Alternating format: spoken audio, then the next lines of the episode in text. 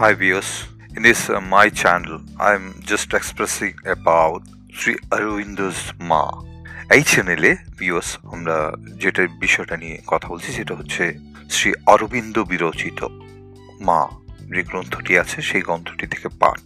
এবারের অধ্যায় চতুর্থ অধ্যায় অর্থাৎ চার সংখ্যা অঙ্কিত অধ্যায় এই অধ্যায়ে তিনি বলেছেন অর্থ নিয়ে। টাকা পয়সা অর্থ করি বিষয়গুলো। যার মূল সূচক কিন্তু অর্থ। এই অর্থ নিয়ে তিনি কিছু কথা বলে গেছেন। অর্থ এক বিশ্বজনীন শক্তির স্থূল চিহ্ন। এই শক্তি যখন পৃথিবীর উপরে প্রকাশ পায়, তখন তার ক্রিয়া হয় প্রাণের ও জ্বরের স্তরে। বাহ্য জীবনের পরিপূর্ণতার জন্য এই শক্তিটি অপরিহার্য। তার উৎপত্তি এবং তার সত্যকার কর্মের দিক দিয়ে এই শক্তি ভগবানের। তবে ভগবানের অন্যান্য শক্তির মতো এটিও পৃথিবীতে হস্তান্তরে ন্যস্ত। অধ প্রকৃতিগত অজ্ঞানের ক্ষেত্রে অহংকার নিজের সেবার জন্য তাকে অপহরণ করতে পারে, অথবা আসরিক প্রভাব তাকে অধিকার করে আপন উদ্দেশ্য সাধনের জন্য বিকৃত করে তুলতে পারে। ফলত যে তিনটি শক্তি মানুষের অহংকারের পক্ষে এবং অসুরের পক্ষে পরম আকর্ষণের জিনিস। তাদের অন্যতম হলো অর্থ। আর দুটি হলো কাম ও আধিপত্য। এই তিনটি প্রায় সর্বত্র অনধিকারীর দ্বারা অধিকৃত। এদের অপব্যবহার হয় তাদেরই হাতে। ধনাকাঙ্ক্ষী যারা বা যারা ধনের ভাণ্ডারী, ধনের তারা ততখানি অধিকারী নয়। ধনই যতখানি তাদের অধিকার করে রয়েছে। অসুরেরা দীর্ঘকাল ধনকে কবলে রেখেছে, অপব্যবহার করেছে। ধনের উপর তাই যে একটা দূষিত প্রভাবের দৃঢ় ছাপ পড়েছে, তা হতে অল্প লোককেই আপনাকে রক্ষা করতে পারে। এই কারণে প্রায় সকল আধ্যাত্ম সাধনা পূর্ণ আত্মসংযমের অনাসক্তির ত্যাগের উপর এত জোর দেয়। বলে অর্থের যাবতীয় বন্ধন হতে মুক্ত হও। নিজের জন্য, অহংকারের সেবার জন্য একে অধিগত করবার বাসনা হতে মুক্ত হও। এমনকি অনেকে ধনসম্পদকে পাপ বলেও বিবেচনা করেন এবং ঘোষণা করেন যে জীবনের দারিদ্র রিক্ততাই একমাত্র আধ্যাত্মিক অবস্থা। কিন্তু এটি ভুল। এতে ধনবল দানব শক্তিদের হাতেই থেকে যায়। অর্থের অধিকারী যিনি, সেই ভগবানের জন্য অর্থের পুনরুদ্ধার, ভাগবত জীবনের জন্য। ভাগবত ভাবে অর্থের ব্যবহার সাধকের পক্ষে এই হলো অতি মানুষের পথ।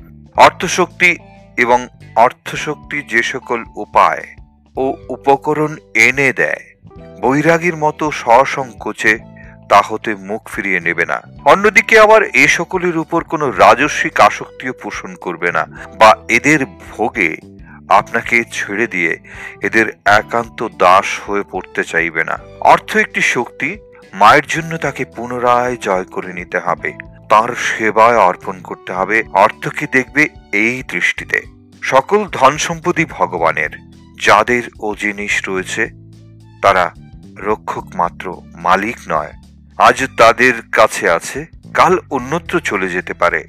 যতদিন তাদের আছে, ততদিন এই রক্ষণের কাজ তারা কি রকমে সম্পাদন করে, কি মনোভাব, কোন চেতনা নিয়ে এর ব্যবহার করে, কোন উদ্দেশ্যই বা সব নির্ভর করবে তার উপর। যখন নিজের জন্য ব্যবহার করবে, তখনই এই ভাব সর্বদা রাখবে। যা কিছু তোমার আছে, যা কিছু তুমি পেয়েছ বা সংগ্রহ করেছ, সবই মায়ের, কোনো দাবি করো না। তিনি তোমাকে যা দেন, তাই গ্রহণ করবে। আর যে উদ্দেশ্যে দিতেছেন, সেই উদ্দেশ্যেই এর ব্যবহার করবে। সম্পূর্ণ নিঃস্বার্থ, একান্ত নেনিষ্ঠ যথার্থ হিসাবী, পুঙ্খানুপুঙ্খদর্শী, উৎকৃষ্ট রক্ষক তোমায় হতে হবে। সর্বদা মনে রেখো, তারই সম্পত্তি তুমি ব্যবহার করছ, তোমার নিজের নয়। পক্ষান্তরে তার জন্য যা কিছু তুমি পাও, সবই শ্রদ্ধা ভরে তাকে ধরে নিবেদন করবে। তোমার নিজেরই অপর প্রয়োজনে তা ব্যবহার করবে না। ধনের জন্য ধনীর কাছে মাথা নত করবে না। তাদের আড়ম্বর, প্রতিপত্তি বা প্রভাবের বশীভূত কখনো হবে না। মায়ের জন্য অর্থ চাইবে, তখন এই অনুভব যেন থাকে যে তোমার ভেতর দিয়ে তিনি তার নিজের জিনিসের অতি সামান্য একটুখানি দাবি করছেন। যে ব্যক্তির কাছে তুমি প্রার্থী, সে কি সারা দে তাতেই তার পরীক্ষা। অর্থদোষ হতে তুমি যখন মুক্ত, অথচ তোমার নাই সন্ন্যাসের নিবৃত্তি। তখনই ভাগবত কর্মের জন্য অর্থজয়ের অধিকতর ক্ষমতা তোমার জন্মাবে। এই মুক্তির লক্ষণ মনের সমতা কোনো দাবি না রাখা, তোমার যা কিছু আছে, যা কিছু তোমার হাতে আসে।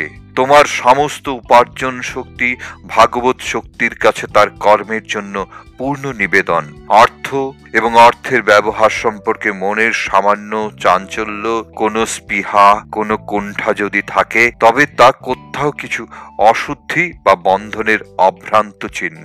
এই পথে আদর্শ সাধক তিনি, যিনি প্রয়োজন হলে দরিদ্রের জীবন যাপন করতে পারেন, অথচ কোনো অভাবের বোধ তাকে স্পর্শ করবে না। তার অন্তরে ভাগবত চেতনার অবাধ লীলা ব্যাহত করবে না। আবার ধনির মতো জীবন যদি তাকে যাপন করতে হয়, তাও তিনি পারেন। কিন্তু এক মুহূর্তের জন্য বাসনায় কবলিত হবেন না। অর্থ বা যে দ্রব্য সব তিনি ব্যবহার করেন, তাতে আসক্ত হয়ে পড়বেন না, অসংযত নিবৃত্তির দাস হবেন না, কিংবা অর্থ থাকলে যে সকল অভ্যাসের সৃষ্টি হয়, তাতে অবশ, অসহায়ের মতো আবদ্ধ হবেন না। ভাগবত ইচ্ছা আর ভাগবত আনন্দই তার সর্বত্র। অতি মানুষের দৃষ্টিতে অর্থবলকে ভাগবত শক্তির কাছে ফিরিয়ে এনে দিতে হবে।